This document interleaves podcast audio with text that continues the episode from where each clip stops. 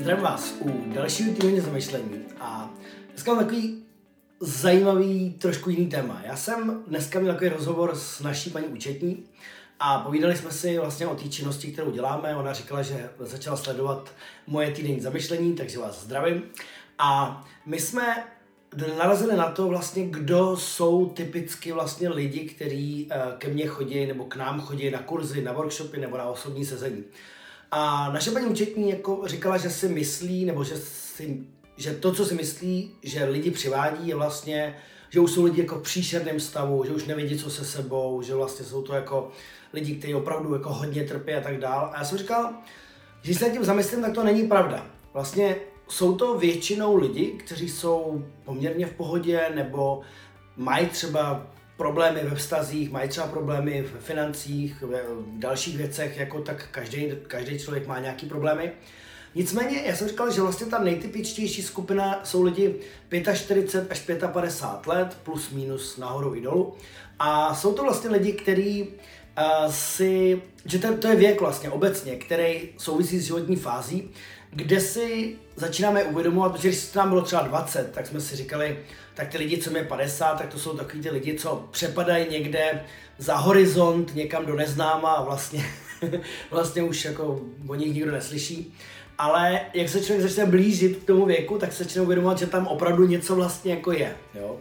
Že, že to není jako nějaká šedá zóna, ve které lidi mizejí, ale že to je vlastně místo, ve kterém jako pár let ještě pravděpodobně jako většině nebo velké části lidem zbývá.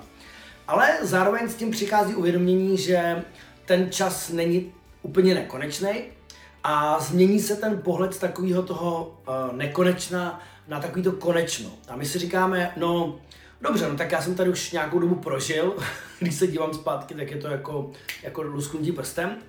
A udělal jsem nějaké věci dobře, udělal jsem nějaké věci úplně špatně, udělal jsem nějaké věci tak nějak mezi tím.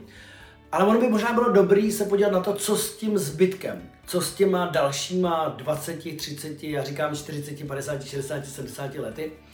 Ale jako realisticky podle statistik to je třeba opravdu jako 25 aktivních let, třeba nebo 20, 30 aktivních let. A e, vlastně tam začínají lidi hodně revidovat a začínají se opravdu říkat, co opravdu kvalitního udělat v tomhle tom období, protože nemáme tolik času dělat uh, stejné chyby, jako jsme dělali, když nám bylo 20 nebo 25. A tohle je vlastně jako zajímavý téma pro mě, protože já jsem jednou přednášel na střední škole, mám jednu známou, která tam učí, takže mě pozvala, dělal jsem na přednášku. A to, co bylo pro mě fascinující, že jsem mluvil s mladýma lidma kolem 17, 18, 16, 17 let. A já jsem s nimi mluvil o typických jako problémech, které se v životě odehrávají, tak oni se mě dívali nechápavě a říkali, proč bych to měl zažít? Proč by se mi to mělo stát přece, když budu rozumně uvažovat a budu dělat věci takový a takový, tak se mi to nikdy nestane přece tohle. Já jsem tam stál a říkal jsem si, tak to je hustý vlastně. Oni jako si fakt myslí, že to všechno poběží tak, jak si představují. A samozřejmě to každému přeju a přeju to lidem, aby to tak bylo, nicméně víme, jak to vypadá prostě, jo. A v životě se děje spousta věcí, které neočekáváme, pak jsou děti, rodina a tak dál, vztahy někdy nevídou, někdy výjdou a tak dál, a tak dál. Práce, někdy chceme, děláme to, co jsme chtěli dělat, někdy neděláme to, co jsme chtěli dělat a spousta, spousta dalších faktorů. A já si vždycky říkám, když vidím mladší lidi, že by bylo super, kdyby někdo dokázal opravdu jako smysl vysvětlit ty všechny věci, aby vlastně potom nemuseli říkat takové ty věci jako jo, tohle kdybych věděl před 20 lety, tak jsem to mohl udělat jinak. Otázka je, jestli třeba to, že jsme to nevěděli, tak nás vedlo do zkušeností, které byly pro nás možná velmi přínosné. No. Ale každopádně, ať tak nebo tak, vlastně život je konečný. A myslím si, že je zajímavý vlastně, nebo důležitý si uvědomit tu konečnost a říct si, co je vlastně to, jak chci prožít následujících pět let, jak chci prožít deset let, jak chci, jakým způsobem chci prožít ten zbytek vlastně, který tam je přede mnou vlastně, ať je jakkoliv dlouhý, ale hlavně my nevíme, jak je dlouhý, že? to nevíme vlastně ani ve 20 ale tak nějak předpokládáme, že to bude delší. Takže možná je to o tom začít se na život dívat jako na unikátní, konečnou, limitovanou skutečnost, která vyžaduje určitým způsobem naše zamyšlení nad tím, kde opravdu chci být. Protože ono se to nezdá, ale ten čas utíká velice rychle, s tím máme asi zkušenost všichni.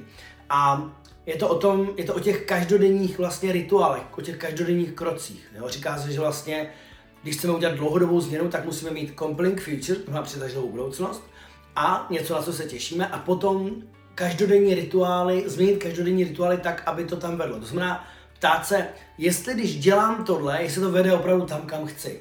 A další samozřejmě otázka, jestli vím, kam chci dojít. Takže možná, jestli chcete udělat nějaký zamyšlení tenhle ten týden, tak si vezměte tušku a papír a napište si, kde chcete být za rok, za dva, kde chcete být za pět let, kde chcete být za deset let. A běžte do detailů, protože když budete, čím víc budete v té představě do detailů, tím jednodušší bude pro vás to vytvořit. Protože když si něco nedovedeme představit, tak to nemůžeme ani vytvořit. A spousta lidí běží, běží, běží, běží, běží a čas běží s nima a vlastně pak najednou si uvědomějí, že se nikdy nepodívali pořádně do té hloubky, propojit se s tím, co já tam cítím, že je pro mě důležitý.